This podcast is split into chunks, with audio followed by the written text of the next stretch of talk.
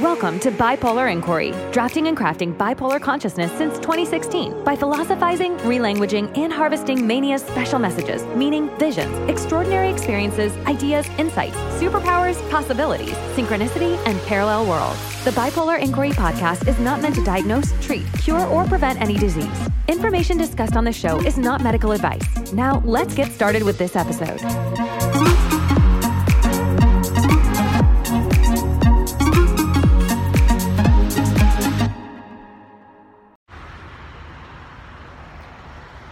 Things are really unpredictable. For example, might not be able to tell, but there's a haze from fires in the interior. And they just it just arrived this morning because it wasn't like this yesterday. So you can see it better there because the sun is kind of blurred out. And the reason I mention this is because it was rainy for a couple days or cloudy without the smoke. And I was thinking, well, after after the rain goes away, I'll be able to sit in the sun and get a tan. Well, can't really do that now because there's smoke and there probably will be for some period of time. I think last year it was like that for quite a while. Spider eating a bug. So, as much as we'd like things to be predictable, um, they're just not that way all of a sudden the smoke from the interior makes its way down here and the sun vibration is largely inaccessible and I got a little bag of Hi-Chews. I bought a Costco bag a couple weeks ago and I ate it pretty quick so I got a small bag because they were at the drugstore where I dropped off my prescription for Nozinan and they said it's discontinued or they can only get the five milligrams, not the two, which is what I was prescribed. So they're gonna have to do some dangling to get the fives and then get the doctor to change it to two and a half milligram prescription so I can take half. And my doctor also upped the dosage of trazodone to up to 150 a night. I've been taking 100 I could try 150 and skip the Zopiclone, but I've been sleeping so well and I don't really want to mess with it right now. So I'm going to keep up that same regime of two and a half quetiapine, 100 milligrams trazodone, and half Zopiclone. And I went down to one Benadryl. I might try to get rid of the Benadryl. And yeah, so Hi-Chews I remember reading an article on drmercola.com saying it's good to have less than 67 grams of sugar a day. Well, there's 25 grams in eight pieces of these, so I don't really think I'm following that right now, but I also know that light is more fundamental than matter, and matter comes from light, so when one has access to the light, it doesn't really matter as much. And uh, yeah, I have a lot to talk about. I think I switched into positivity or creativity, writing more a couple of days ago. I felt the switch. And it's interesting because today so far, I was sitting in Tim Hortons for like three or four hours having coffee and watching my Deep Abundance Dive um, replay. And I didn't have any tense breathing yet. So it'll be interesting because I don't think I've had the spire in when the switches happened. I haven't been wearing it as much lately. I, I should have wore it yesterday. I had a long conversation with somebody. But I didn't wear it and wearing it today. So yeah, I'll show that screenshot um, of Spire too. It'll be interesting if I have barely any tense breathing now that I've made the switch. The switch has happened even though I'm taking quite a bit of medication to sleep. So the meds don't really do that much. And I have thoughts on that too.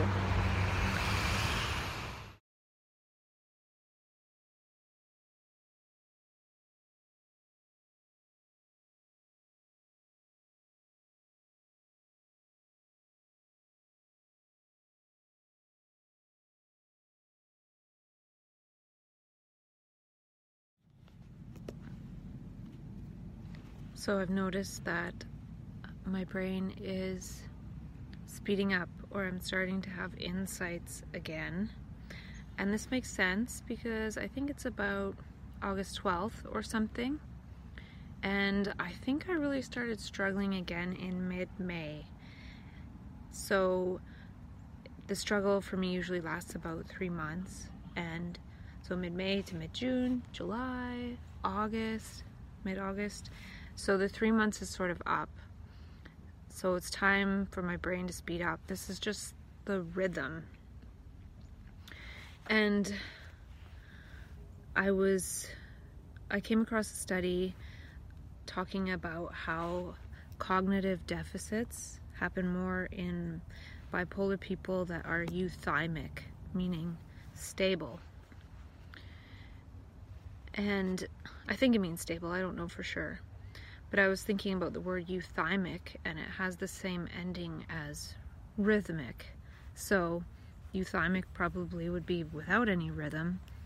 And I think bipolar is a type of rhythm that is different in a way. So I have a rhythm of three months slowed down and then five months of sped up. And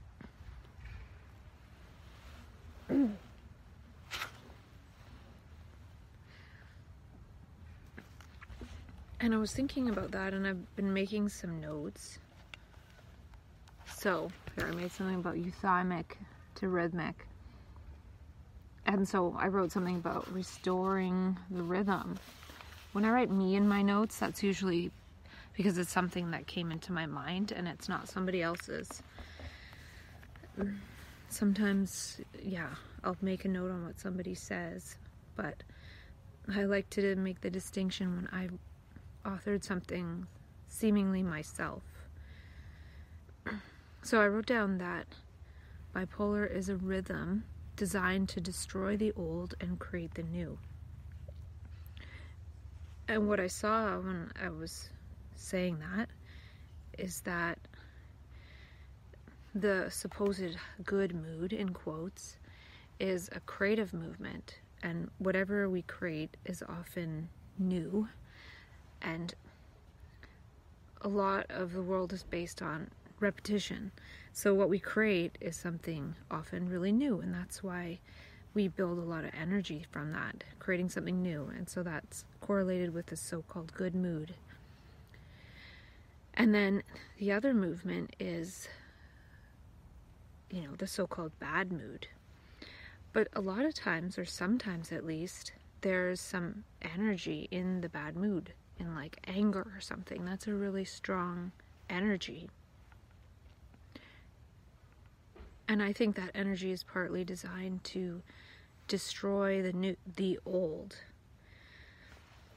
So in a way, creating something new and destroying something old, those two distinct things are part of the same kind of movement. Because destroying the old would imply making room for something new. So, I talked about this sort of thing before in different ways, but this way I'm talking about it is a bit different in that the good mood creates something new, and the so called bad mood is destroying the old. Destroying it in the sense of if somebody with bipolar has a lot of ang- anger to the point where they can't hide it like other people do, then it's sort of augmenting that and people really see it. And you know somebody who has bipolar diagnosis who has a lot of anger could destroy their family or destroy their relationships with their family. And i think that's part of what is happening and is possibly kind of meant to happen and i'm not trying to say this in like being against families or anything but our family system and our family history is part of our attachment. It's how we were conditioned growing up. And a lot of times when we go into so called mania or creativity or inspired genius, our the energy we put into thoughts about our family structure is temporarily gone. And in that way, we can be super creative. And then when that wave ends, then we start to lose energy and we sort of go kicking and screaming back into the family structure often unless we're kicked out of our family structure you know we're like oh yeah we'll behave we'll take our medicines we'll we'll be in the family structure just keep us safe and i want to survive and then we end up having something like um, probably like bipolar basement syndrome living in our parents' basement for the rest of our lives and being so called euthymic. I don't know if euthymic means stable or if it means depressed, but the study that I wrote, or not wrote, read, it says cognitive. Well, I don't know if I'll go into that now. I might there's lots to go into, and I want to talk about more stuff because I'm seeing what I've talked about in new and different ways, and I think that's part of the point is to keep learning. So, the other day, I picked up a copy of one of the Bipolar Hope magazines, BP Hope, and I was just flipping through it and this little square box with a blurb in it caught my attention. And what it said was cognitive impairment common in stable mood. November 15, 2016. Glasgow, Scotland. Cognitive impairment is widespread among people with bipolar disorder who are currently in a stable mood state a new study suggests. Scottish researchers analyzed the results of 15 previous studies that included statistics on the prevalence of cognitive impairment. They found up to 57.7% of study participants showed noticeable deficits in executive function, quote, or bracket, the ability to plan and organized, organize, bracket, and attention, slash working memory. Up to 44.2% had deficits in reaction time, verbal memory, and visual memory. Greater cognitive impairment was associated with um, more severe or long standing illness and antipsychotic medication. Study Journal of Affective Disorders, and the study name is Prevalence and correlates of cognitive impairment in euthymic adults with bipolar disorder, a systematic review. So, I'd like to put this in another way. Bipolar disorder is said to be incurable. So, at some point, if someone lives long enough, they will have a, a long standing illness and it said greater cognitive impairment was associated with more severe or long standing or long standing illness.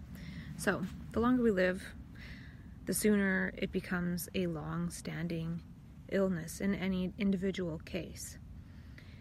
And more severe, well, whatever that means exactly, but.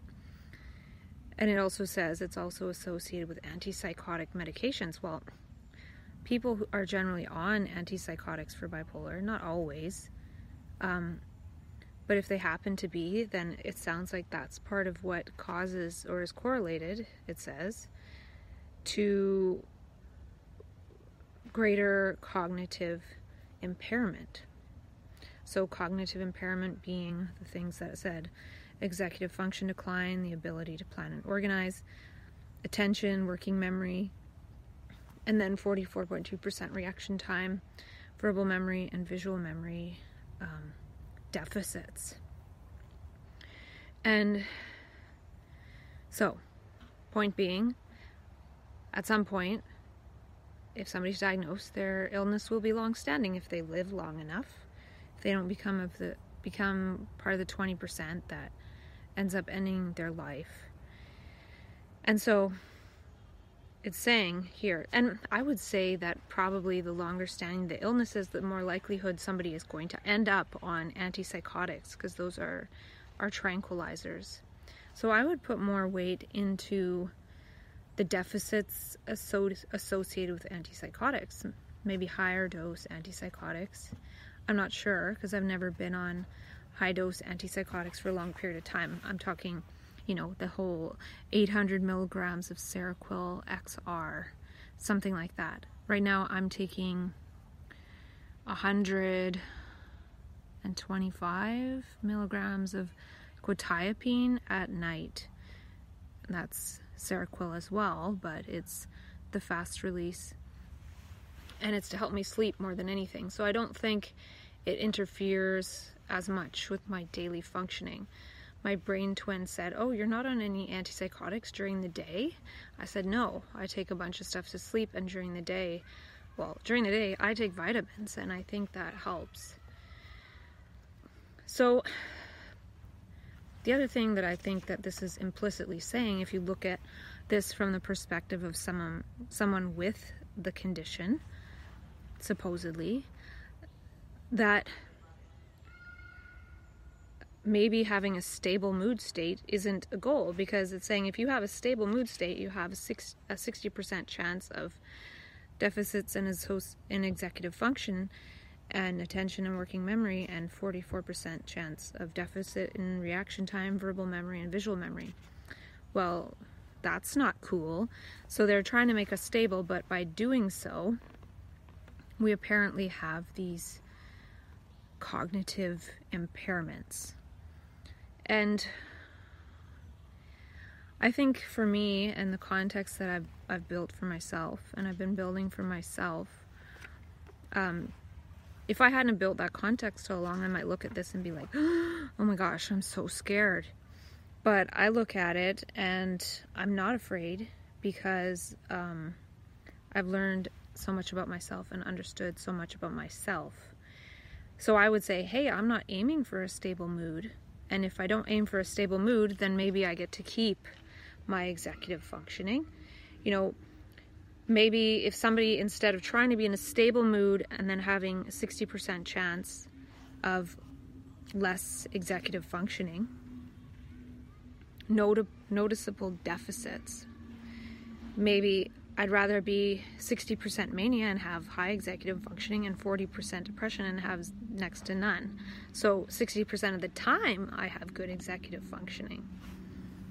So then I might say, well, if I can minimize the damage of the low executive functioning time or live in such a way that I can function minimally, um, and then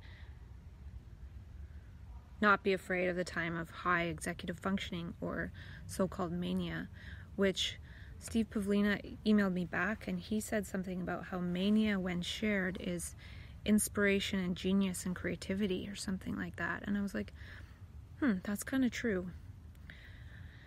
And so, also, with what I'm looking at in this little blurb of a study. And this is why it's hard for me to read other people's information sometimes, because one little blurb about a study, not even the study itself, will lead me to see a lot more into it than just what the words are saying. And so, you know, statistics on cognitive impairment.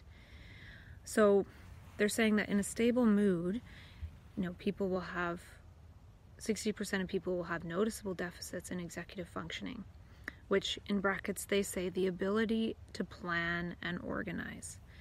Okay, well, that could be important, maybe, and attention and working memory. So, the ability to plan and organize. Plan what? Organize what? I think part of what happens with this bipolar thing is that cognition purposefully shuts down because our cognition, not only because, but our cognition is is conditioned. All this stuff, all our thinking stuff in the prefrontal cortex, which is largely responsible for human cognition, is conditioned. it's not natural. It's you know the whole thought structure of I need to be better, I need this, I should that, I blah blah blah, and that whole thing shuts down, and then we're not able to to plan and organize to be better and to make money at other people's expense or whatever the hell it is. And attention, well, what have we been conditioned to pay attention to? The economy, you know, monotony, making money being a function of the cog in the machine. Like the brain, the areas that would make us a cog in the machinery of the world shut down. And then we're said to be ill. Well, it's shutting down because we just don't want to participate with that anymore. And there are other ways we could participate. There are other things that we might pay attention to. You know, even our working memory is based on all our thoughts and memories that we've been conditioned with working in a certain way to be the working memory. And it's all conditioned. It's not it's not necessarily real. And and to some extent through bipolar the cycle of it, we've seen what that all does. And I've explained the mechanisms that work to break that down too. And so, you know, also deficits in verbal memory and visual memory. Why is our visual system tied so much into memory?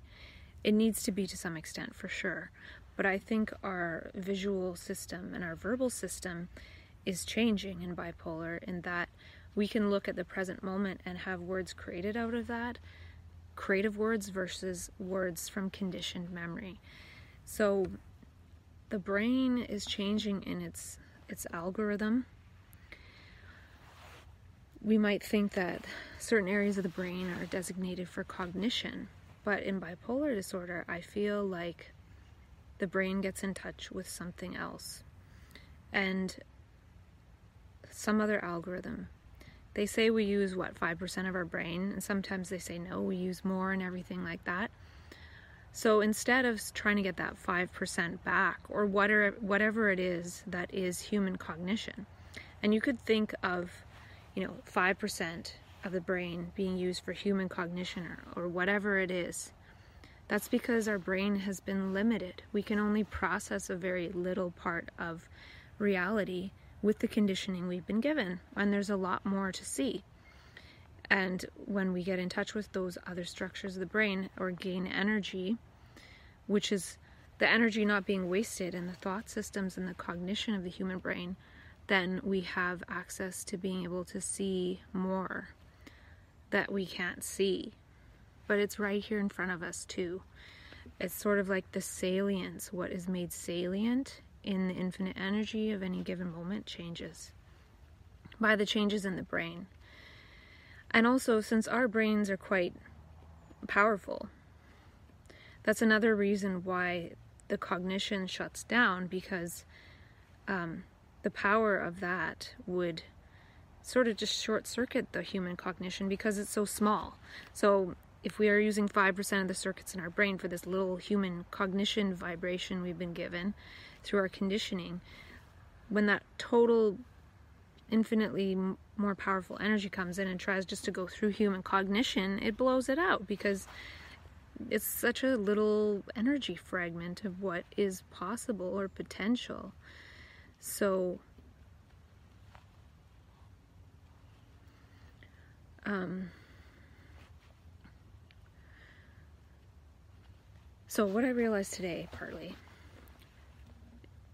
but I've said this before, probably in a different way at some point, is that I think the fact that human executive functioning declining isn't a problem.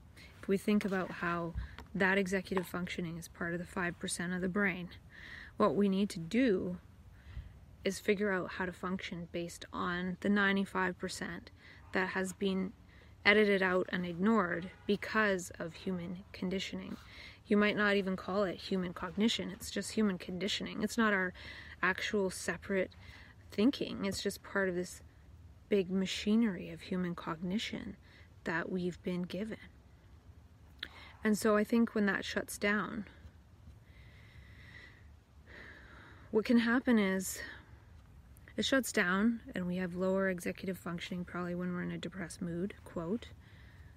And then when the energy comes back and we seem to be in a good mood, what happens is that energy goes in again and um, energizes human cognition.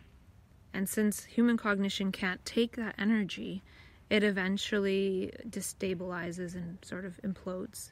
And then we're left again being, oh, 60% chance of, or 60%, yeah, 60% chance of lower executive functioning.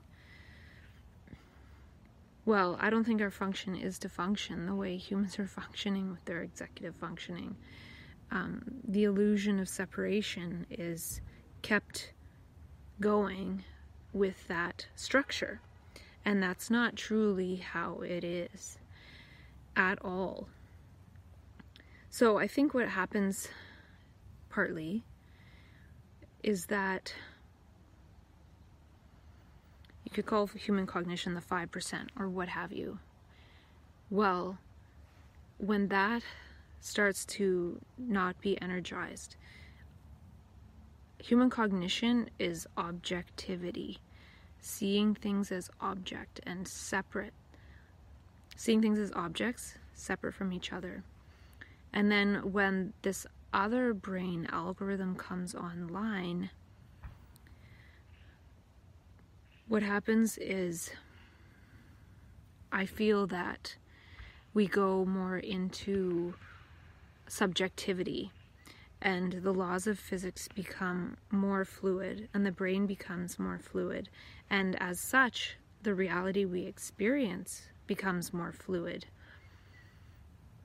And this is easier to get away with among strangers but when we're among those who were conditioned with the same brain structures as us, like our family or or something. It's harder to get to get away with that for a long period of time. So one might think of human cognition as the center of human conditioning. Condi- conditioning objectivity. And something I realized when I was writing today when when that homeless man years ago he told me to create the dream center I realized in a way that that I I have been creating the dream center, but it's actually a center within consciousness, or it's a different center in the brain or structure in the brain or scaffolding or algorithm of the brain. It's not necessarily a physical place yet. It might be a physical place at some time, but right now it's um yeah,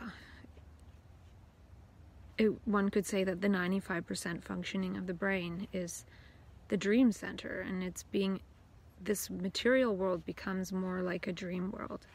And this correlates or um, extrapolates with what I was talking about, and um, how, you know, there's regular material consciousness, and then when one starts to wake up, that's when one sees everything being interconnected and that's more like a space of dreaming where everything in a dream is interconnected. It's made of the same dream stuff. So we see everything is made of the same dream stuff. And so taking uh, medications to fall asleep becomes a bit more necessary it seems when one is surrounded by the material structure of thought and human conditioning but beginning to wake up and see life more as this dream. And so when one is double awake, it's doubly hard to fall asleep, especially when time is different in that space. And the energy is higher, so it could be true that we don't we don't need as much sleep when we're all awake together. So, yeah, I have a bit of a headache, and I think it could be the smoke in the air, or um, also, I haven't really talked to myself this way in quite a long time. Just very small snippets, and I'm finding it a little bit tiring. Like, oh, like this takes some stamina or something. Glad I talked about that quote from that study.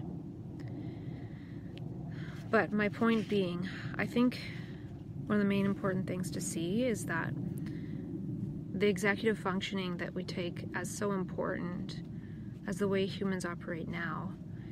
Um, there are many other brain circuits lying dormant that we can activate that would give us um, a different type of executive functioning. Um, we would have, and I think that's something that I'm learning now. Um, by just sort of wandering and not really planning anything and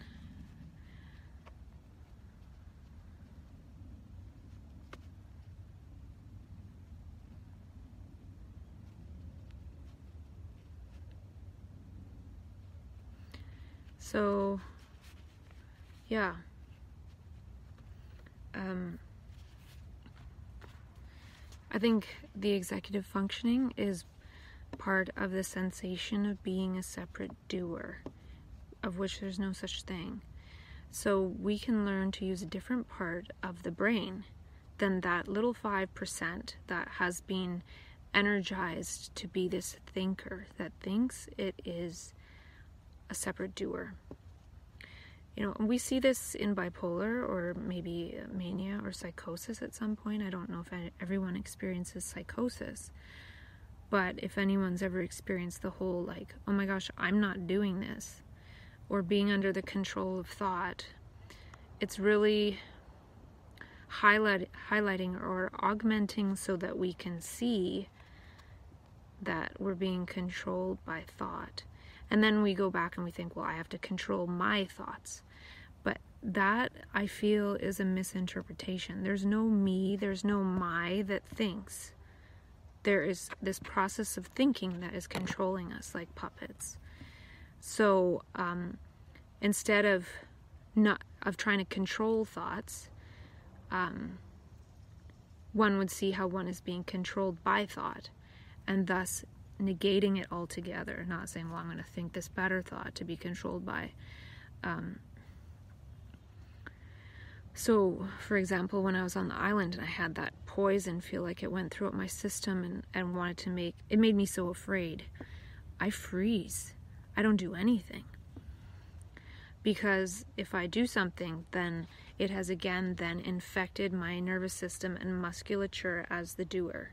Thought has then moved me as a doer. But if I stay still, it hasn't created any of those circuits to go within the muscles because you know, there's a thought, like say somebody has a violent thought. That's just a vibration in the brain. But then one has to have those circuits of that behavior within the nervous system and the muscles and the body in order to enact it. So, say somebody's paralyzed and they have a violent thought, they can't get up and do it, for example. Sad example, but true. But if somebody has the capability in order to do that, then they might. But if we freeze and we don't do anything, then we've just sort of broken the circuit. This thought vibration tries to come in and move our whole body. Well, we've disconnected between the thought vibration and the movement of our whole body, and therefore it can no longer move us. So, say I have an overcoming, um, a feeling of terror that overcomes me, and I just lay there and wait it out I end up not calling 911 because I'm terrified. I don't have to go to the hospital. I don't enact that whole machinery around me to um, help me in some way. I can actually help myself by not doing anything. And then that loosens not only the sense of doership within oneself, thought tied to the doer of marionetting the musculature through the conditioned nervous system but all the doership of psychiatry that would then come to us as a result. So, say I have a negative thought of something violent, and so I call 911 for help. And I'm in this terrified state now. The ambulance comes, they take me in, I go to the psych ward. You know, they throw me in a room, they put me there for weeks, they medicate me, they have all these nurses and doctors around. Think of all the energy of all those gestures of all those people the ambulance driver, the person who built the ambulance, the person who created an ambulance back hundreds of years ago, you know, before it was a horse and buggy. all this machinery, you know, all the people trained as nurses, all the years they went to university, you know, this one violent thought in my head or, or multiple violent thoughts for maybe a few minutes. Maybe not in the beginning, but eventually one can get it down to a very small portion of time. And then it goes away, and then there's no need to call for help. Um, you know, that's one thought, and this little bit of time of violence, and I call for help. All these people come running to my rescue, and it's a big machine to gobble me up again into a system of thought and other doers doing something to me because I thought I might do something according to thought that I apparently can't control, in quotes. No, there's no I that can control it. We're all under the control of thought. And so when we break those circuits, you know, it wants to move me. It's putting all its energy into moving me to call for help or do something violent or to myself or others, and I just freeze. It's like those chains just breaking. And then I can't have any control anymore. And the trouble is, though, when if somebody gets back thinking, well, there's good thoughts and there's bad thoughts, and I want the good thoughts and the pleasurable thoughts, but not the bad, violent ones, well, it's all the same. That's why the pleasure of mania turns into the pain of psychosis or um, suicide feelings. Um, yeah. So I'm not saying don't call for help. I'm just saying that we can get to a place where we don't need that kind of help. And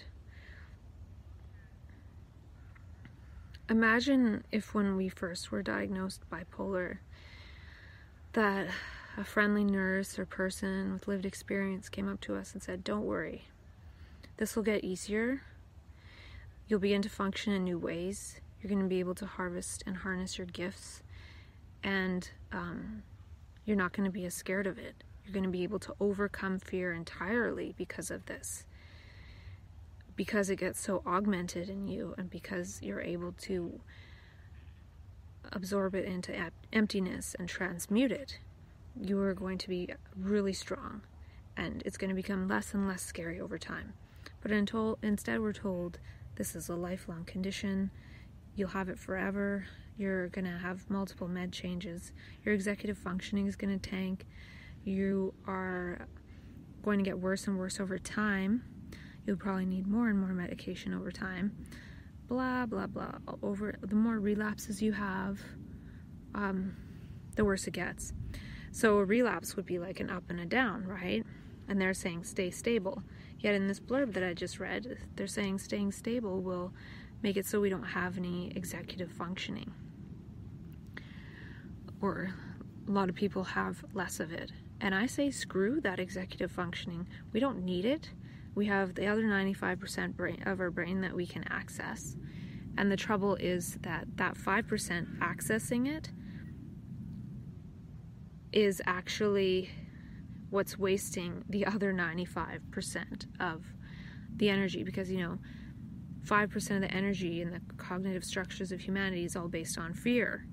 You know, we're trying to be afraid of everything through the news, the media, um, economy, buy this to feel better. You know, if we weren't afraid, we wouldn't buy stuff. And so when that 5% goes away, we now, it's like emptying the cup of all the waste, and we can wait and allow the 95% to come in, which is the energy of love, which is way more powerful and meaningful, creative, inspiring, and it could give us access to genius. So, um, that's something that I wasn't really planning to practice this these last few months, which is not doing much of anything. I've never really done that for an extended period of time. And it's partly because of it's partly because of um, just the way things have happened. And now I feel like since I've spent so much time accidentally on purpose not engaging that 5% that that piddly little bit of executive functioning that they try so hard for us to get back so we can be a cog in the machine of economy of the economy you know what they do since we've lost that 5% executive functioning, what they fill that 5% with is all the memes of illness, of how now we're less than, how we don't have any value. Well, we don't have any executive functioning, we don't have any value. So they fill our brain with that. Um, you know, the whole psychological comparison and measurement. When, you know, we're each distinct and unique and part of the greater whole, part of the greater puzzle part of the big dream um, instead of part of the little machinery. So that was another thing that I realized today in a way is that when we um, go into that energy where we have access to new information and new memes, like pieces of it, you know, we have this whole meme sphere of the human thought conditioning. And when our brain goes into that other state, we're able to have access to new memes and new information. But since they're not part of the whole collective structure of machinery, which is it's nowhere but embedded in our brains and bodies of all those people who are working within that. When we pop out of that and get new information, it's like light. It's not yet embedded in the material of the brain and body. Most people aren't operating based on those memes, but we're able to see memes outside of the way that we're operating that might help to upgrade our operating system.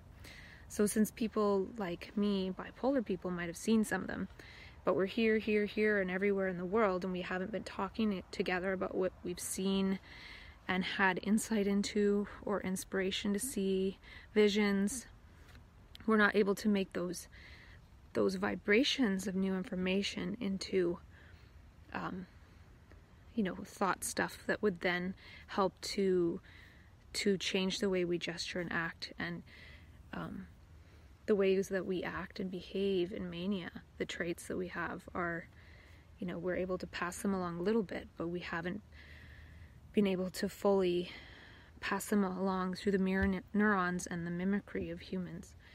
And part of what might allow some of that to start happening is by having dialogue about these these things. So among bipolar people we have this understanding and then we're able to communicate with other people than than just our neuro tribe about what is happening here. Um, that we have a different function. We're able to see something beyond these thought structures that we all share. And then when we pop out of it, when we come back into it, um, we're kind of scared into thinking that we're some kind of crazy. So, if we've gone into a space where our brain is working based on a different algorithm than the algorithm we're programmed with, which is human cognition and executive functioning as we now know it, um, I think we're seeing something that scientists themselves haven't even seen.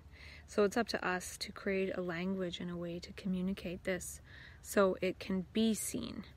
Sometimes, if you just say a word like strawberry, then the person you say it to, the next day they're walking down the street and they see a strawberry that they might have otherwise overlooked. So the word makes it salient.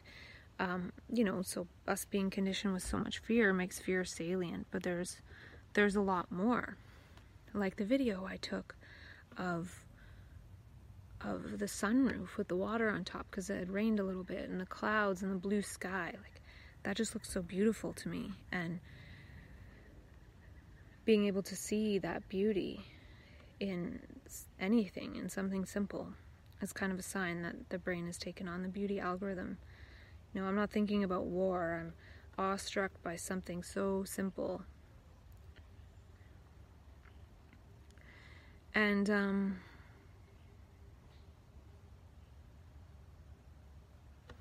I came across a quote that I wrote down by Ron Unger that said, Psychiatry will be a force used to suppress spiritual or cultural innovation. And I think it is being used to suppress uh, the innovation in perception and the algorithm or the functioning of the brain. So, you know, executive functioning as we know it now is a certain algorithm. But I feel, based on our experiences of going into altered states of consciousness, we need to delineate and make distinct and manifest what traits are coming into being in those states and through that, be able to put energy into uh, creating those traits so that now we have a different way of moving and functioning in the world altogether. And I've talked about that before, like embody one's mania. Um, but the more that I see about this crap about loss of executive functioning, the more I. Uh, yeah, the more I just think it's a bunch of crap. So think about all the different traits and gestures that we have access to in so-called mania. Well, I don't think any of that has anything to do with human executive functioning. And the trouble with it is partly that it doesn't have anything to do with human executive functioning. We're not planning and organizing, we're, we're acting spontaneously. And um, so, what I've learned a little bit from Steve Pavlina, his uh, deep dive into abundance course that I'm taking, is that we need to sort of remember the objectivity framework when we go into subjectivity. Um, so, an example of that could be myself, where now, I'm just seeing this now, that when I go into so called mania, I don't do the actions of human hedonism because the energy doesn't go into human thought structures that would say that are based on economy, like buy more stuff or um, gamble more money or, um, you know, sleep with more people. You know, it's just augmenting what humans already do. But what I do with it is end up, I end up creating all these memes that I want to share in some way, which could be like a book. So instead of that energy going into running around wildly, which would just end up getting me in trouble, it goes into seeing different memes. So I'm seeing the memes, but I'm not necessarily acting on them. I'm writing them down. And um, if I were to act on them, I'm actually using, I'm actually learning how to use was and were. I'm finding it's usually supposed to be were, and I usually say was. But I'm actually finding how to, how to use that based on watching Downton Abbey with the subtitles on. They often say were, not was, and I really don't know how to use that properly. And um, I was realizing that it's possibly partly due to the fact that the way my brain seems to be wanting to evolve is not really talking about what was or what were. Um, like what could have been happening or what was happening, which is all the past. The brain goes more based on present tense, and there could be something like a creative tense um, which is something that is about seeing something that has never been seen or you know bringing a meme into existence not based on repetition or recombining old memes um, yeah but um, so i don't know what i was talking about but mania shared I think I was trying to get to this what I wrote down. Mania shared is inspiration, creativity, genius, and I added meaning. Steve was saying inspiration, creativity, and genius, which I've already talked about with myself before. But what I was thinking about is mania kept to oneself is hedonism usually. But when it's shared, like if one, instead of putting the energy into this ball of hedonism, if one channels the energy into grabbing memes, which can then be shared, these memes that are shared could end up animating everyone a little bit differently instead of going into that space and animating oneself entirely differently to the point where everyone notices and then we get in shit. So I'm seeing now that this relates to what I was saying about not acting based on the energy of being terrified or scared. So that energy comes in, might act, make me feel like I'm going to do something violent. I call for help, and then I have all these people coming at me. All the, the whole reality conspires to swallow me up by psychiatry, which I don't think is wrong per se. I think it can be stopped if we stop ourselves from acting. And in the same way, when the energy comes in of mania, we can we can go based on and act all in these hedonic crazy ways or we can be composed and compose something, write something down, write out all these memes of meaning that if other people start to read it might activate those brain cells from which you know the same vibe of the brain from which those memes were able to be um, harvested from nothingness. And then people see in a bit of a different way. So yeah i'm just seeing that there could be um, a reason to write versus uh, act based on it. Because if we act based on it people start looking at us sideways and then they they capture us. Well we capture ourselves i think. Because what happens when we act that way and other people are acting based on thought if we're acting acting based on that creative energy of mania we're acting ourselves into a different world where not as many people are there acting in that way mirroring that way. So then uh, eventually it sort of gets pulled down to the consensus level. You know thought is kind of like a union. It makes everyone unionized in mediocrity. And um, when people are free from that, they're free from that mediocrity, and um, you know, people probably kind of get jealous. But the thing is, we can share it with other people. And the great thing about it is that what I'm learning with myself lately is that it can't be used in a self serving way. The self serving way is, at, is augmenting the thinking structure, the current executive functioning that's based on I'm a separate me and I'm going to get what I want for myself. There is no me, there is no self, there is no separation. So, doing anything about that is creating an illusion, and an illusion can only break, especially when the energy of the universe comes in. Comes in to break the illusion, and one of the ways it breaks it and makes it so obvious is by making it balloon. So we can really see it, because otherwise, it's operating invisible to us. So, in the words of Thomas Metzinger, that energy comes in and it makes that self structure opaque. It makes it visible. It's no longer clear. All of a sudden, we see the spider web that we're trapped in.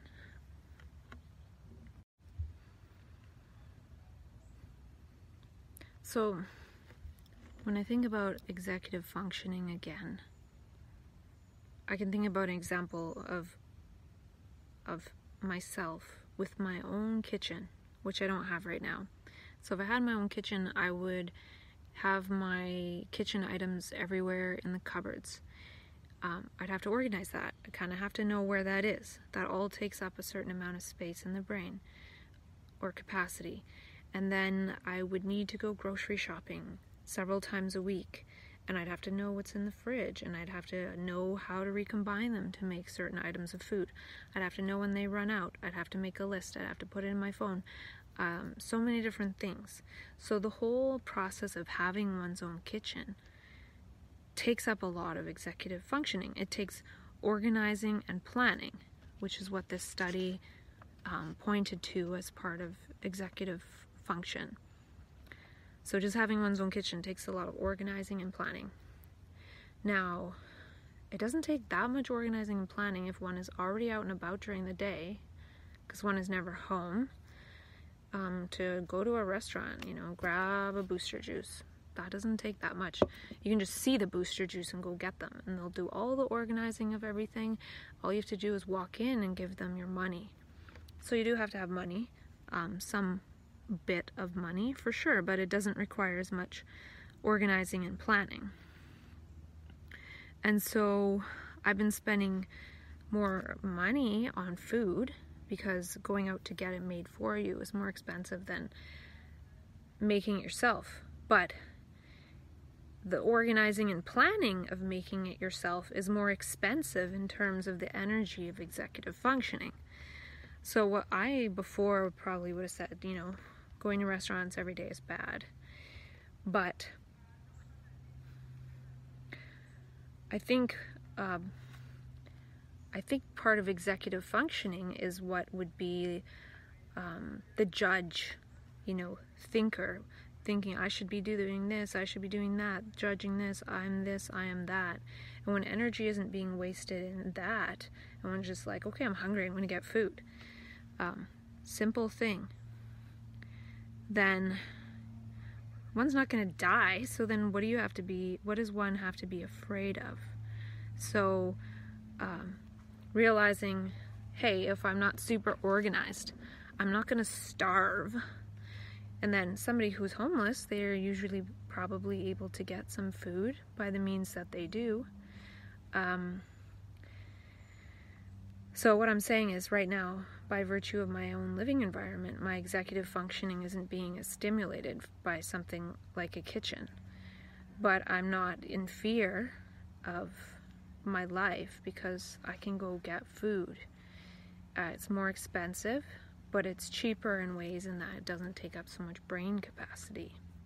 Now, imagine if I met somebody who wanted to start a little community with me, like two people, and they loved making raw vegan food or something, um, living food.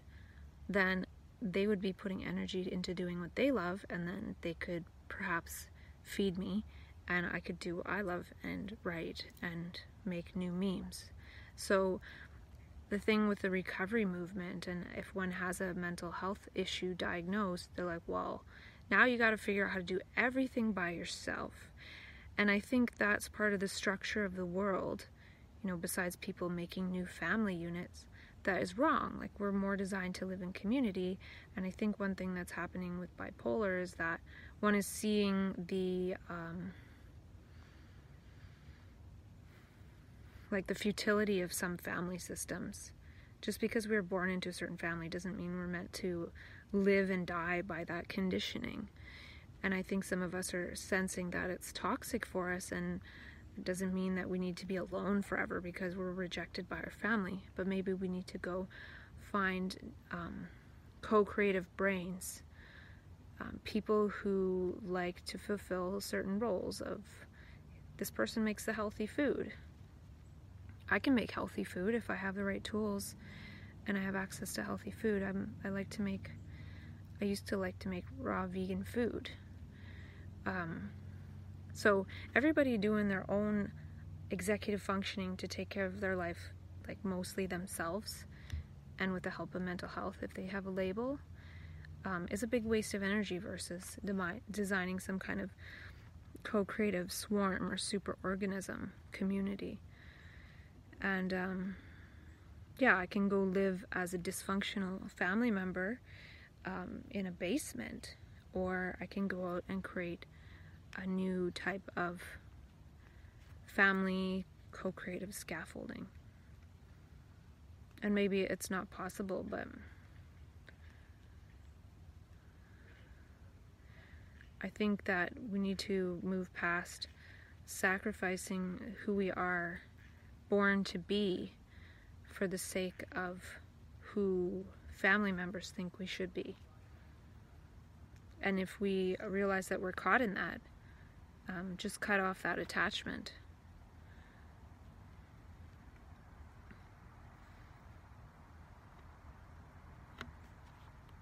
And um, yeah, I found a sheet of paper. I was looking through some of my papers and I organized them somewhat and it didn't take as long as I thought. And I found a little pile of things I might talk about. But the rest of them, there's a lot of good information there that would be fun to go through with somebody one day. But it's more like filed in the background now. And um, I did find a sheet of paper with the seven S's of co creation by Barbara Marx Hubbard. And I got her book. I got a book called Conscious Evolution or something by her on Kindle. We'll see if I read some of it. But the seven S's, which I'll talk about more later because I have the sheet at home, eh, they're syntony, synergy, synchronicity, syntropy, spontaneity, self creativity. I think these probably are characteristics of, of mania. You know, and I don't want to keep calling it mania. I think it could probably more likely be called co creation when it's shared because mania is the process of keeping the energy to oneself and building a self and maybe turning hedonic whereas um, if one grabs the memes but doesn't do the behaviors prematurely then one shares it it's part of co-creation. And since it is so much energy and it's the energy of non-separation it is meant to be shared because um, there is nothing that we cannot share and then I found some words I wrote down for myself. I made up the word transfer mystic, transfer magic, and today I made up the word transfer meme because there are these memes that can uh, transform us. They're new memes, and they're possibly memes that would give rise to different gestures, not based on the self. So I think what happens in mania is that the energy gets turned into self gestures a lot of the times, um, which is part of the mechanism. You know, um, it's part of the mechanism of you keep, if you keep this energy for yourself and you act in ways just to fulfill yourself with this energy, it's just going to implode and you're going to feel like shit and you're going to have a, a low as low as the high you just had. So there is a mechanism in it that will destroy the self, um, or it will share in co creation.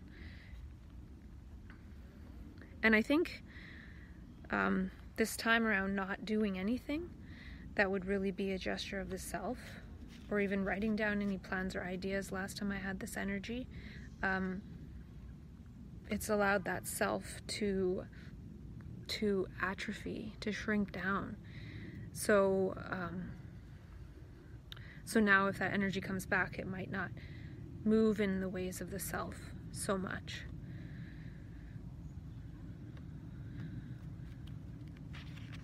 Oh, and I kind of added the word serendipity because it starts with an S. I don't know if that one.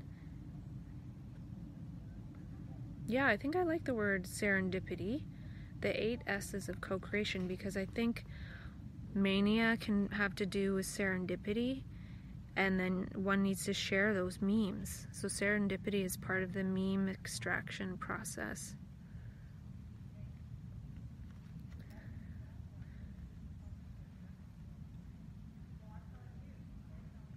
So yeah, I think that's the mistake we make is we act based on that energy and it's so different. So we're acting so different than other people.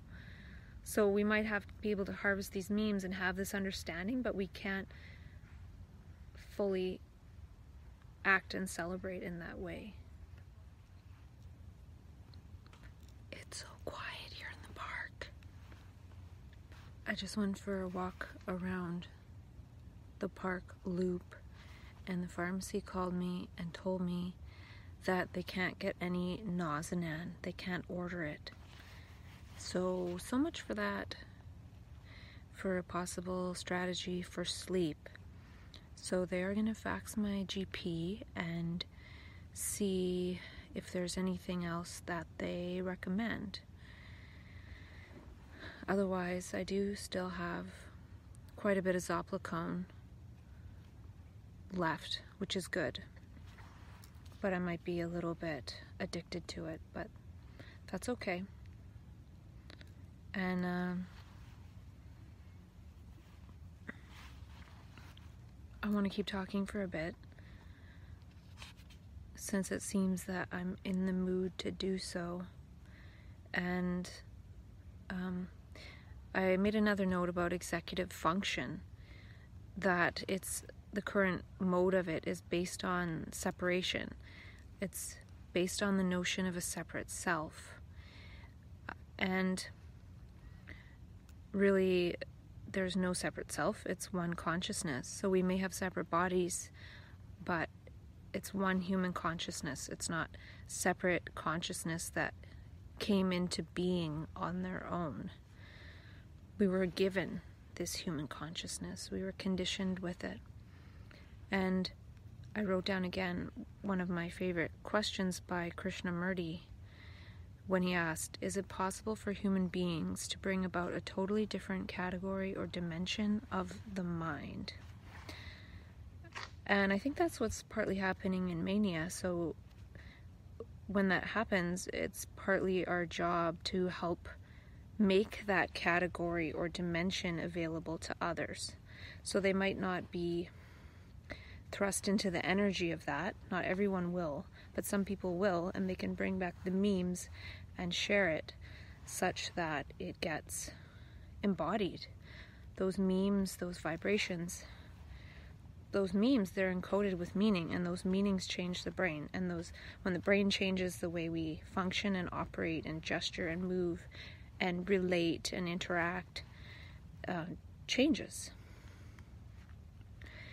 And I wrote down a bunch of words here from a little um, mind map that I made. Well, it's a big mind map, sort of. And I have it posted on my wall.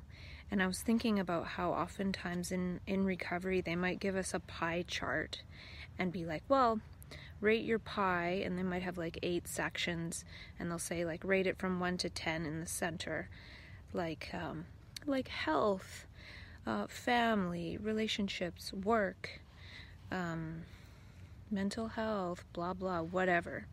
And so when I did this mind map, it sort of reminds me of how limited that pie chart is that they might give out for us to fill in. And to me, these might be more of the sections of the pie of a, a, a bipolar brain than those basic Maslow's hierarchy of needs type sections.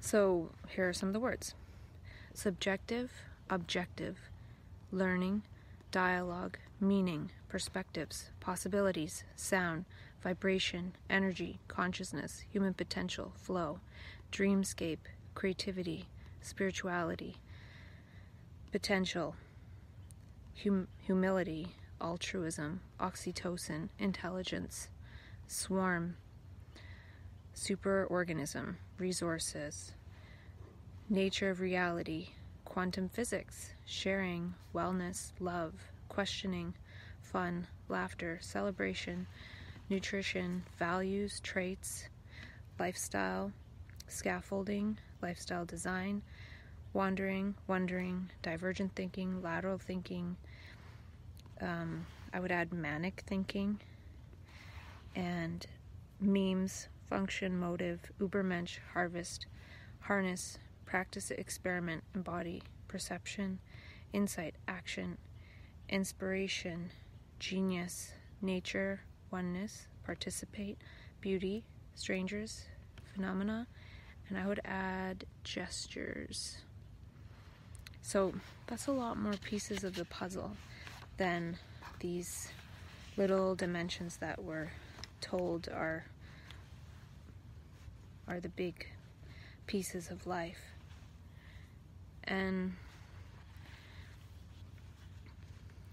at some point I want to put together some sparks for the bipolar brain. Um, meaning it's kind of like combustion. It's like the fuel um, like the brain is fueled by inspiration. And so showing some like inspirational youtube clips or things like that can provide some fuel to spark the brain which gives it access to a higher vibration. And then it can go into sort of thinking for itself and creating for itself.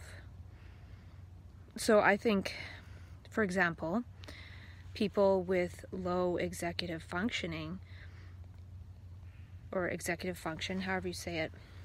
So if someone with bipolar had low executive function, they might get like an occupational therapist and a rec therapist to, you know, show them through the motions of cleaning and cooking and all that. Or you could just give a string of inspirational YouTube videos and that person's brain will be sparked into a higher level of functioning than that it needs inspiration and then the life that we're given after a diagnosis is not very inspirational.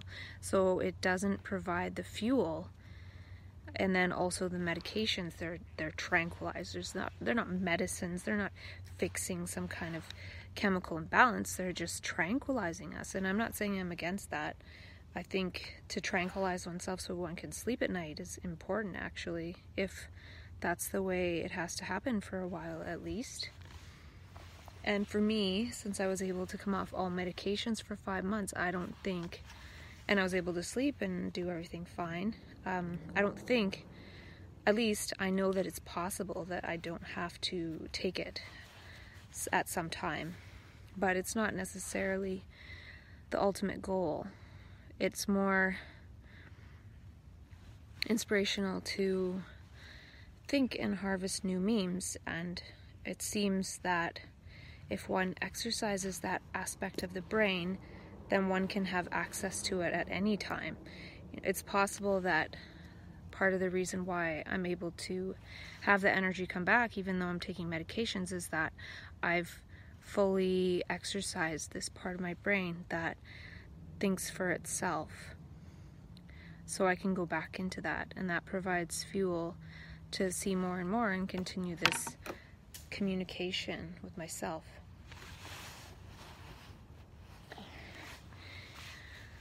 And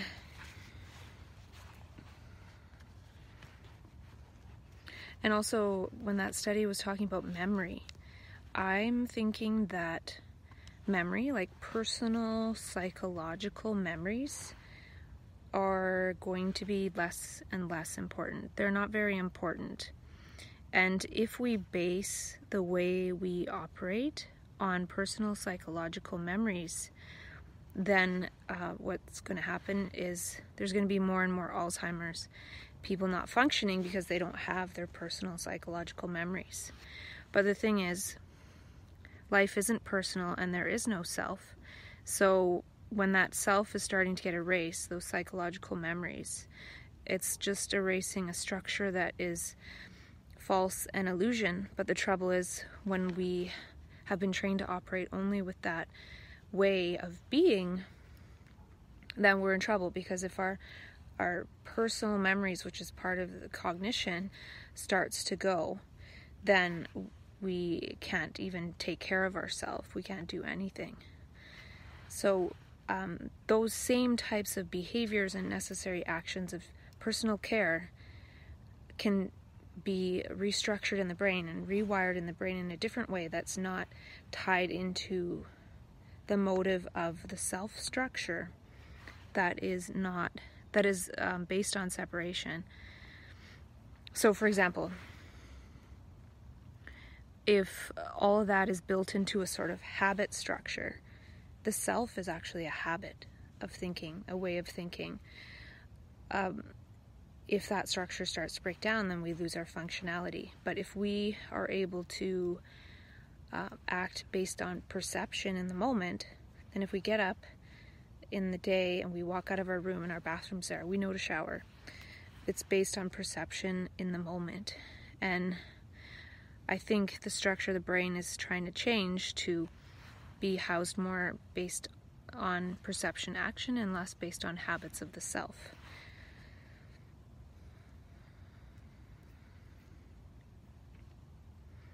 And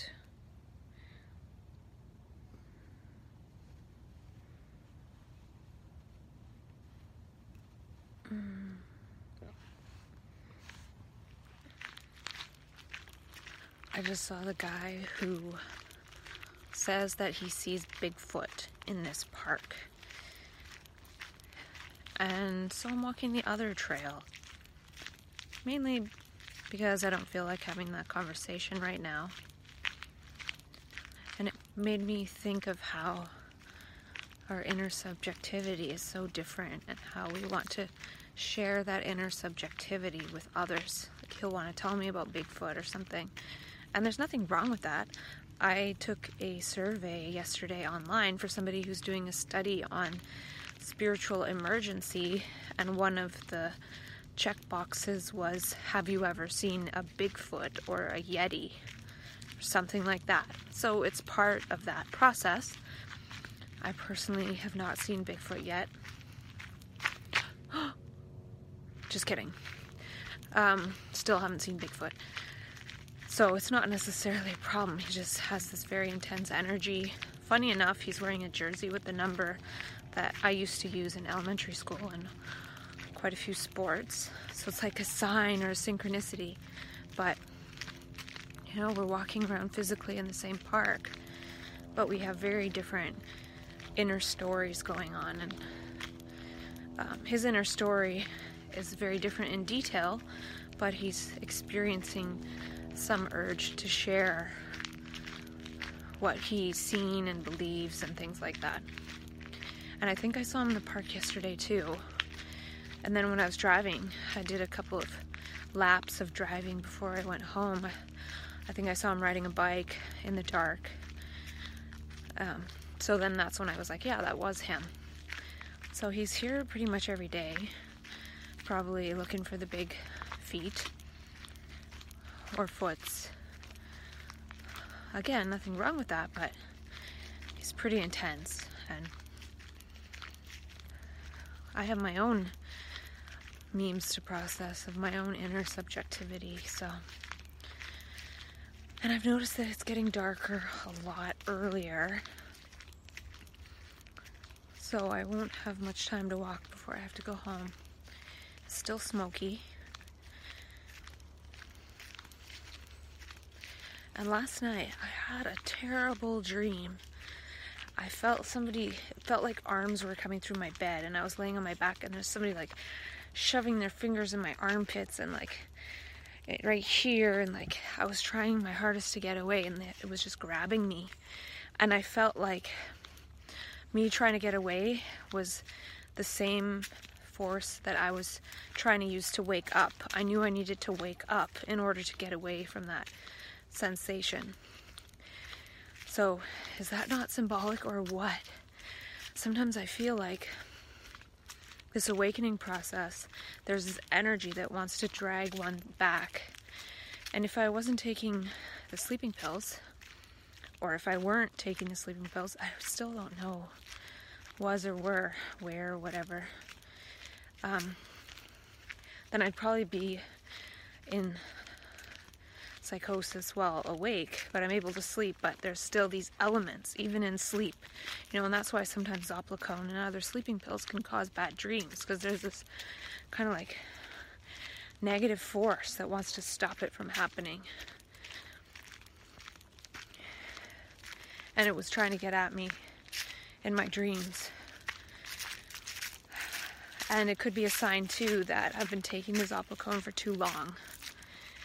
So I'm gonna try to, I'm gonna up the trazodone a bit tonight and then I'll decrease the Zopiclone a bit to maybe a quarter the night after and see what happens.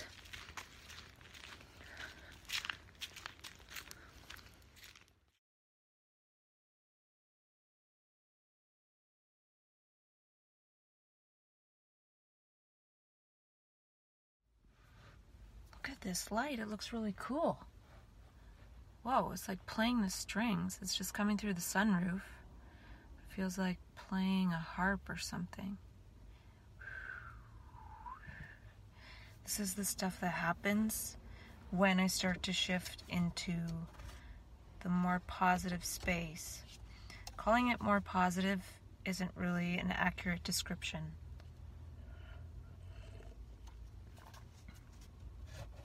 And I'm waiting to go into my counseling appointment. And the company I had left yes oh today sometime, so back to a normal routine, I guess.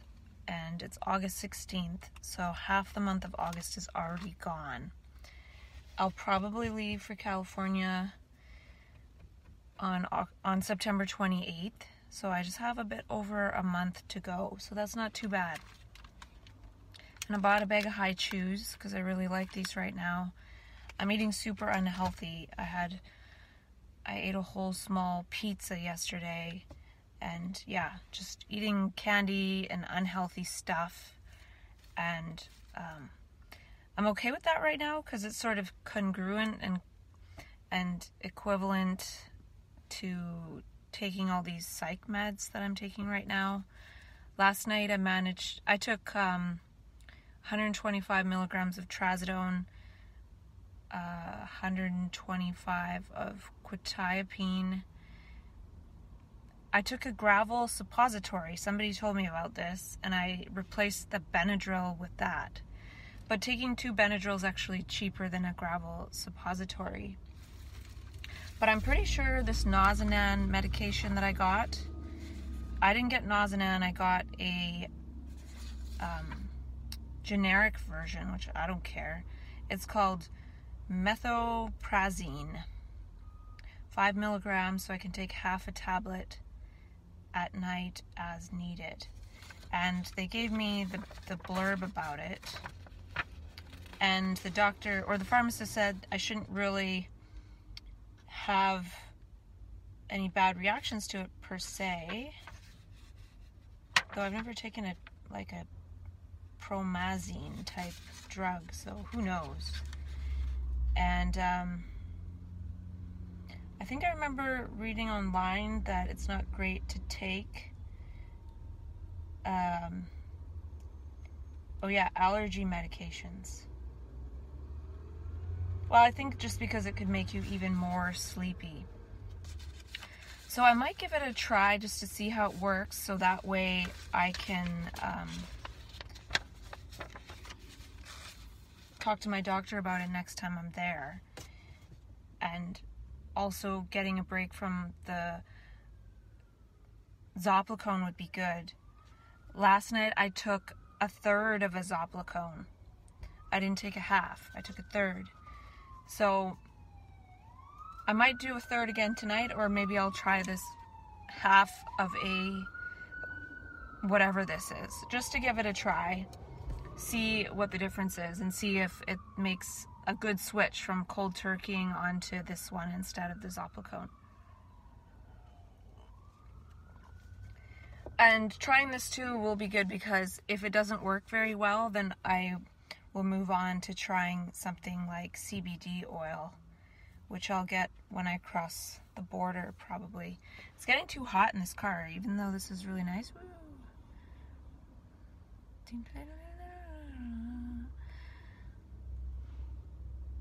I'm gonna get out. Yesterday, I went to Value Village and I bought a bunch of books and a few DVDs, which I never do which is probably a sign also that I'm switching into happy mode because I don't know whether it's salience or not. Because, for example, if I'm not in a happy mode, if I'm not on the manic side of things, I'll go to Value Village and there'll be no books that I like. And I, there's no books that I like. But yesterday when I went, being in a more happy mode, I probably bought like 10 books. Even though I don't really have a ton of time to read, um, I'm going to try to read some of them, but I feel like at some point, um, like maybe when I get back, if I come back and get settled with whatever, reading some books and and talking about them, like extrapolating them as I read them, because I often have extrapolations in mind when I do read books, but unless I have a proper process of doing that onto video or writing a book, I think doing it on video would be easier because writing a book is like having to put it in a, a logical order that makes sense. Whereas if it's a conversation with oneself, then it's a conversation. So I got some good books. I'll talk about them later because I don't have them here with me. And one DVD I got was this, and it's I've never seen it, and I'm going to a friend's house to watch a movie tonight. So he might already have this, but this is like the disc special edition. It's not even open. And I think this is what might have set off the London Drugs alarm at the door when I went in. I got it at Value Village, but the alarm went off, and it's probably because this was stolen and it was never demagnetized. I wouldn't be surprised about that. And then I went out and it beeped again, but they didn't really make me stop. They're like, oh, it beeped when you came in. So if they would have thought I stole something, if they had this there, they might have thought I stole it. I doubt they have this there, but on the off chance, they'd be like, hey, you stole this. When I got it at Value Village yesterday, and it's in my bag because I'm going to see a movie with a friend, they would have Blu ray anyway. Maybe not DVD, but maybe they would. I don't know. And then I also got this movie. because of the title. And um, it's called, well, the first one is One Flew Over the Cuckoo's Nest, and the other one is The Last Time I Committed Suicide. And yeah, I don't know what it's about at all, but it could be interesting. And then the other book that I, or the other DVD I bought was a movie about Kinsey, who is the guy who created the Kinsey scale, which has to do with sexuality. So I didn't bring that one because I'll probably just watch it on my own. Um, I don't. I know the Kinsey scale is something to do with being gay or straight. I don't know if it includes whole, the whole transgender thing, not or not but we'll see how that arose. And it's kind of interesting because it's a movie about a researcher again, and I watched on Netflix a movie about the Milgram experiments and that researcher Milgram. And that was interesting. It was to do with people who were willing to shock other people because the people were saying, hey, you got to do this for the research. And, um, like 65% of people went all the way to the end of the shocks, even though the guy was no longer making noise or responding on the other side of the wall. So, yeah, it's how makes sense. We're mostly conditioned to do what we're told by perceived authority, which extrapolates to mental health. We do what we're told uh, according to the perceived authority of the mental health system you know, dressed up in their scientific coats and everything. And I'm not necessarily against that anymore, but um, I see it as as something that we can outgrow. And that's a hopeful thing. Imagine if we're told when we get diagnosed, hey, you'll outgrow this whole system. And I guess that's what they want too, because now they're they're closing people's files at mental health and just having the GPs prescribe medication. And so they don't want us to be a part of the whole hospitalization, acute care, being transferred to community mental health. Uh, they want us to just take our meds from our GP and go on with life. And I don't fully agree with that because I'm going to um, take the meds to get to California and then probably try to lessen them again and prove to myself that in a beautiful environment that I really enjoy, I probably don't need very many medications. And I'm creating the lifestyle of being a snow chick, which is something that I have wanted for a long time. And there's other levels to that, which I'm learning from Steve Pavlina. Um, and I'll talk about that later. Well, the other levels he talks about as tools, which I'll go back, I'll go into more later. He mentioned number one, which is like money in terms of abundance. And then number two is having an abundant lifestyle. And that's what I've been working on with myself is having the lifestyle that I want despite the fact that I've been diagnosed bipolar. So being able to go on a trip for an extended period of time might be hard for somebody who has that label, and I'm trying to do that. Have an abundant lifestyle, and that gives me hope to keep going even in the times when um, some other energy comes in and, and makes life really challenging. And that's something that switched by taking this class with him every day. Is now I'm sort of curious about challenges, whereas before I would shy away from them like con like apparent conflict or something with other people.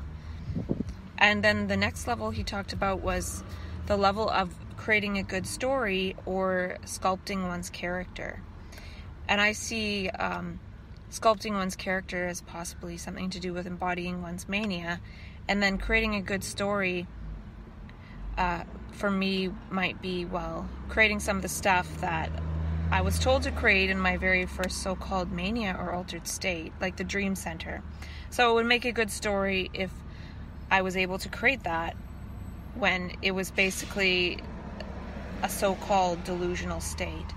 So, moving towards creating that, even if it is what I was talking about before, um, awakening the dream center in the brain. Um, so, we, we move a lot based on cognition of a separate self, which is conditioned. So, my thing that I'm I'm seeing and I don't know if it's my job to really like research it or anything, but I'm seeing as a hypothesis, as a possibility that it's not necessarily going to work for us to try to function again based on executive function of the prefrontal cortex and precognition and conditioning because part of the this thing that happens in mental health crisis is we get we get deconditioned in a way and all that we use to function is sort of taken away from us because all of it is innervated in a matrix of a self that isn't there. So if if all the cognitive functioning and thinking is based on this presupposition that we have this separate entity of a self inside of us acting autonomously, then when this deconditioning of that falls apart, then all of our functioning falls apart because it's all tied together.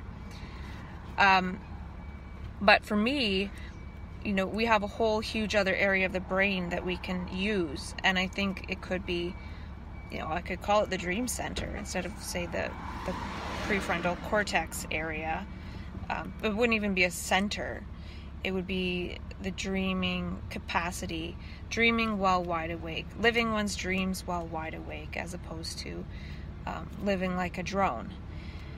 So that would be a good story, and that would be something that would build, you know, quote, my character.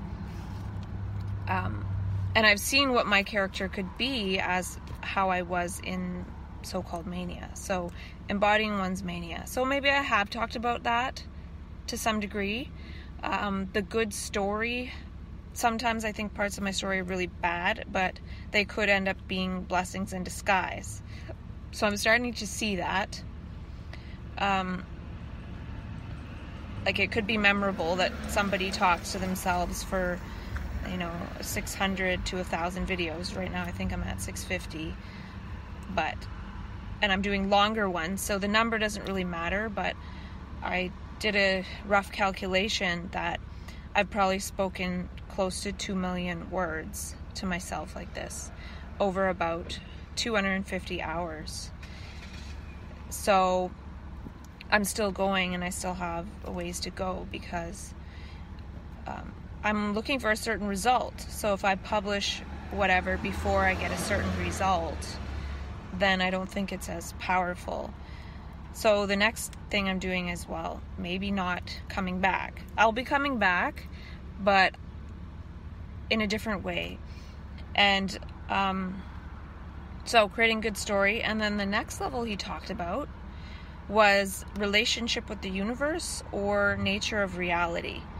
And what's interesting about this is I realized that that's what I've been doing this whole time is exploring the nature of reality, of so-called bipolar reality, um, with myself, with the universe, you know, talking with the universe in dialogue or whatever. So he talks about those different sort of lenses for looking at abundance, and I might not have an abundance of money, but I have an abundance of an ability to explore the nature of reality and my relationship with the universe. So that top level that he's talked about, I don't know if it's a top level, it's just a level. Um, I'm creating something based on an abundance of that, which is these videos. And hopefully, these videos show a story. It's going to be a pretty kind of slowly unfolding one. Um, but maybe my physical story doesn't matter as much as creating this relationship with the universe um, and helping other people to see things like this. So I'm going to check the time because it might be my appointment.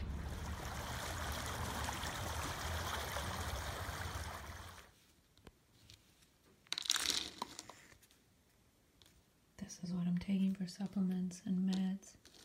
Got my lithium orotate, sunflower lecithin, zinc, glycinate, melatonin.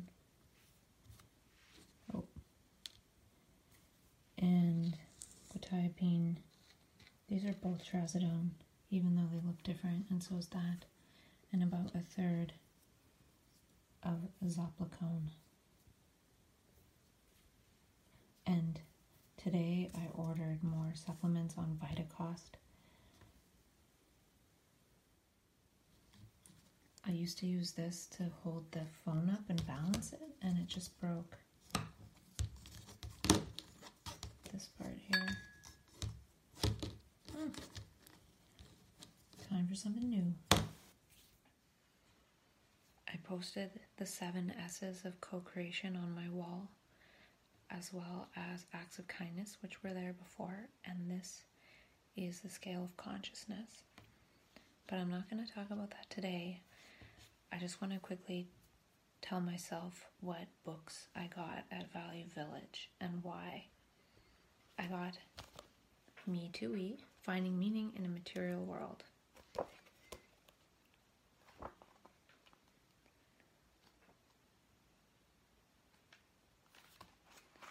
Says, choose your issue, do your research, build your team. I need to build a team. Call the first meeting, make a plan of action, take action, have fun. So I'm thinking that when I get back from California, I'm going to do a bunch of reading. And I got a book on the psoas muscle. These were all at Value Village. Very important to strengthen your psoas muscle. I learned about that a couple years ago. Um, this is probably kind of fluffy, but it's Think and Grow Rich for women. And I like it because it talks about creating a mastermind group. And that's sort of what I want to do is create some kind of group of brilliant bipolar brains. Oh, that's kind of a good meme. Brilliant bipolar brains. And I got this Doctoring the Mind by Richard Bentall. Why, psychi- why psychiatric treatments fail. And I flipped through it, and at the end, it talks a lot about CBT. I don't think CBT is the ultimate answer, but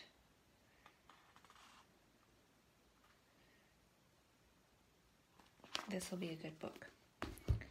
And I got this book is more about in the workplace, accessing group wisdom in the workplace where the universe is our workplace as bipolar people.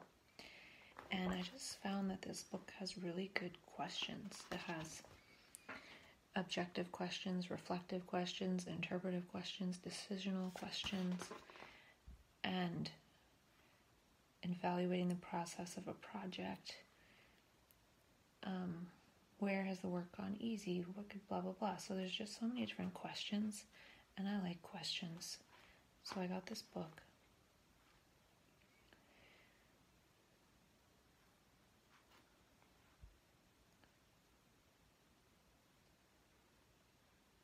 Yeah, it's just kind of really good for projects, and at some point, when I have a team or a mastermind group, when we have a team, me to we, then that could be helpful. And then this one is take more action. How to change the world. I've recently realized hey, wait a minute.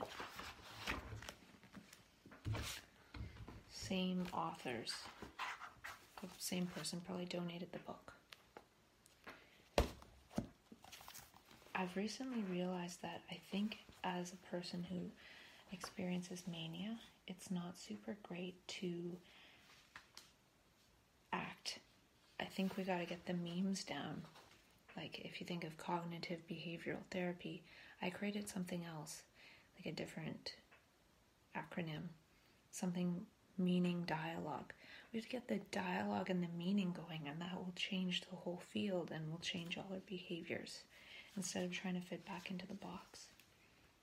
This is a really old receipt. Where's the date? oh, 12, 22, 2011, before Christmas. That was the year that I was uh, hospitalized. Interesting.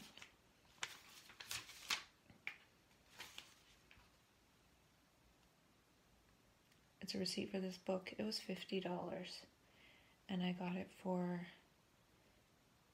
$5.99. This receipt is really faint. So, yeah, that's a good deal. And it talks about people who take action, but, and different things, but, yeah, so eventually, I think when there's a team of people, we can take some more action. I think in Mania, we try to take a lot of action, and because of our actions, we get captured and reprogrammed back to thinking that we're a separate me when really we are a we, we are one humanity. And then this was interesting you are what you say. And I'm still waiting to find out when that documentary, You Are What You Act, will be out. I have no idea, but a proven program that uses the power of language to combat stress, anger, and depression. And this will be interesting for me because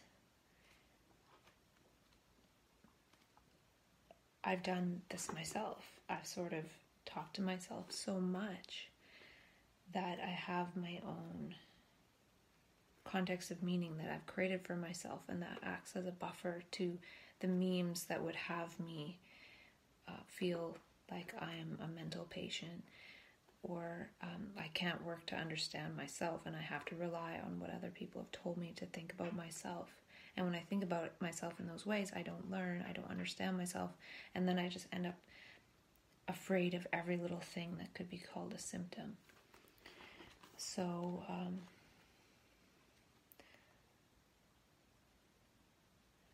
yeah, it's could be kind of interesting.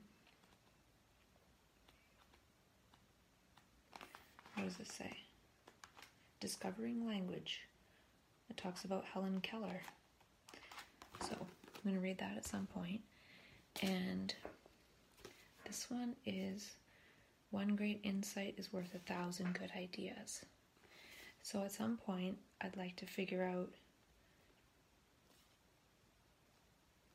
what insights or ideas that I have might be valuable in some way to maybe manifest abundance. So it's possible that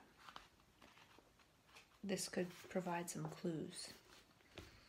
And the last one was I had to get this one for sure because this is the lady, Carol Dweck, who I watched a video, I don't think it was a TED Talk, and she talked about mindset, which is growth mindset versus, I still can't remember what it was, like static or.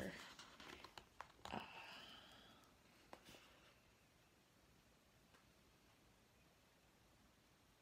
I don't know, it doesn't say in here, but static mindset or fixed. I think it's fixed mindset. So I would say growth for sure. So, yeah, I'm going to read those at some point. And today I watched the movie The Last Time I Committed Suicide. And it had some actor dude and some actress lady and Keanu Reeves, who actually wasn't the main person. I didn't know anything about this movie, but it was about a man named Neil Cassady, who I knew nothing about watching the whole movie until the end when I Googled him and he was a part of the Beat Generation, which I had no idea what that was until I read a bit of the wiki. And it was something about the post World War II era when people started writing in a certain way that broke down the literary way that was very structured and couldn't be broken, so they broke it. And what was interesting in this movie is the guy, the main character who played Neil Cassady, who that's who it was supposed to be, acted like a crazy manic the whole time.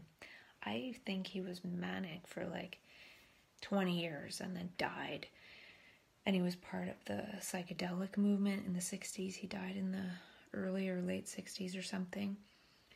But this guy is seen as sort of a uh, cultural hero in a way, and he didn't really publish anything.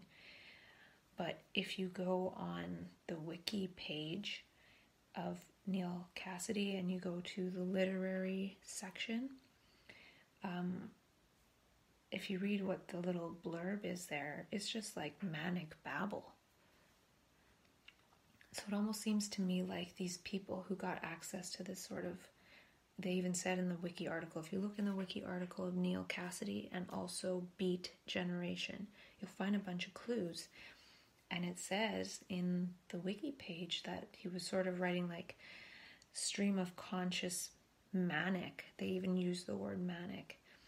So it seems like people after the after World War II started writing in these ways and being like counterculture and reading Neil Cassady's thing it said he was in relationships with men too. It didn't point to this in the movie, but he was bisexual obviously and seemed hypersexual in the movie and just going up against all the social norms and breaking those open. And that's sort of what like a manic does. But now, if somebody was to behave like that now, they have a big psychiatric system to capture that person into and just say, you're nuts. So, um, yeah, there's a lot more to it. I would say watch the movie. It's not, I wouldn't say it's the greatest movie, but it's interesting. And then I don't have time to go into it and extrapolate it too much, but if you read the Neil Cassady wiki as well as Beat Generation, then you'll see the clues. Read the writing that he did. It's totally manic. And I don't mean that in a pathological way. I just mean that in like a stream of consciousness, creative type way. And he was that way. And now there's a place for people like that to go. And um, yeah, I have a lot to talk about right now, but I don't have the time. I'm finding myself, if I have a chance to hang out with someone, I do that. And I'll talk to myself later, though it doesn't really have the same energy later. But I think by now, uh, maybe I won't really talk about stuff as much, and and I'll point to the clues more, like, hey, there's a clue in this, because I feel like uh, just demonstrating how a brain can find subjective meaning for oneself and harvest it and extrapolate it to how one's own subjectivity and brain algorithm is working in order to see that it's not really it's not pathological. It's i'm seeing that subjectivity goes between like a historical way where people where one is interacting with people who are wanting to talk about the past and then there's this other way that's more creational, it's more creative that is like not even thinking about the past and is in the present. And perception is creative in that when one perceives something one also can at times harvest meaning from that that one creates subjectively and it's fascinating. Or one can maybe look at something and then perceive beauty like in a colorful dead leaf or um, perceive the potential um, gesture of generosity or what have you. There's a lot more energy in that. So I have more to talk about on that later. But for now, I need to go to sleep, take all these pills. Oh, yeah, this is, I didn't talk about this. This is taurine. And I, lately, I haven't been able to swallow it at night. So I put it in a bit of water. It doesn't really taste like anything. I just empty the caps into water and I drink it, and it doesn't taste like anything, so it's fine. I could have ordered taurine powder now that I think about it, but I forgot. But I do have the caps in the morning. So I did order supplements today from VitaCost. Um, I was only going to order, say, a hundred bucks worth because I didn't have any coupon. But since I go through a website called Giving Assistant, they do 4% cash back through VitaCost.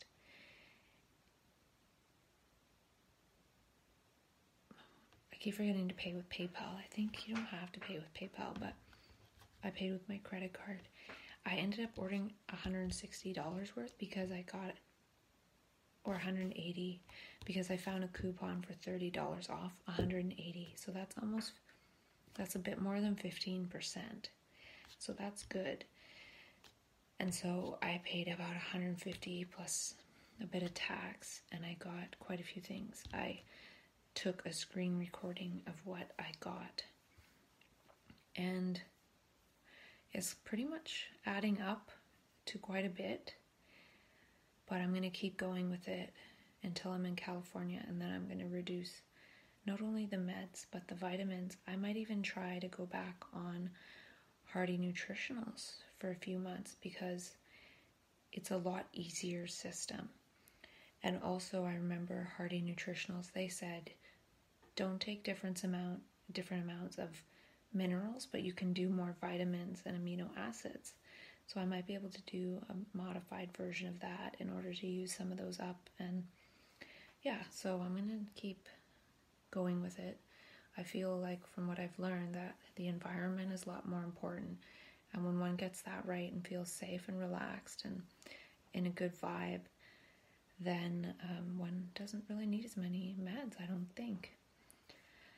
And I have it in my calendar that yesterday marks eight and a half months on the balancing brain chemistry supplements. And, you know, I'm still having to take quite a few meds, but it could be that taking all these supplements is what is making it so I don't really have any side effects from these meds. I don't feel off during the day or anything. I feel completely fine and normal during the day. And um, I did have some anger for a while, but I think I'm coming out of that. And that's why I have more energy. And um, I've been thinking about that cycle a little bit differently. Like now that I'm on the up cycle this time, I'm not going to lay around because I laid around probably on the up cycle last time and then I've been kind of taking it easy and going with the flow and hanging out and being social during the three months of not so good time. So the three months of not so good actually wasn't that bad because of the way I strategized. So now um, I'm not going to go crazy with the energy. I'm still going to try to sleep as much as I can, but I might, um, I'll talk to myself more for sure to show the difference and uh, talk about it in different ways because I've learned some more things and more in the books. There's so much to talk about. And I'm glad I'm taking the Steve Pavlina abundance course because he talked about those levels and the level of the nature of reality and relationship with the universe. That's sort of what I do for bipolar, and at some point I won't use that word anymore, but right now it's a helpful bridge for other people who might function like this but have been thinking of themselves in terms of someone who's mentally ill. And I don't think that's true. I think there's a mental shift going on and so many things and um, yeah, I think learning how to use the brain differently, not with the self. And I was thinking a little bit about near death experiences, how people say, Oh, I was watching myself. Like in a crisis like that, the self isn't needed, it's actually an impediment. But then we think, Oh, it's so special, like there was no self there and everything was kind of light and wonderful, even though it was a crisis. That can happen. We can experience life that way when we're not in crisis. The thing is that we're always operating with the self, and it doesn't have to operate. And the more we can learn to operate without it, the better, because the universe is taking it out in terms of um, autism, Alzheimer's, um, mental health crisis that results in non functioning, well, if we learn to function with the other areas of our brain that aren't this little bitty seat of the self, then we will be just fine. And I think more than fine. And that's what I want to possibly explore in the next six months or so, or eight months. and hopefully it will be a fun ride.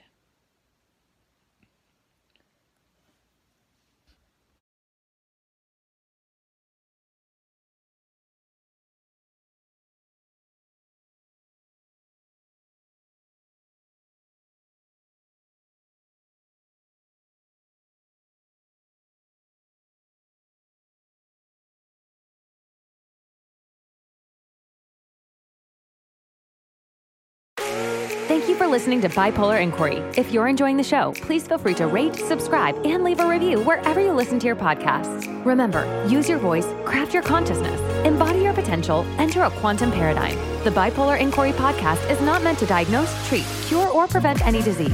Information in this show is not medical advice. Thanks again for listening, and we'll catch you in the next episode.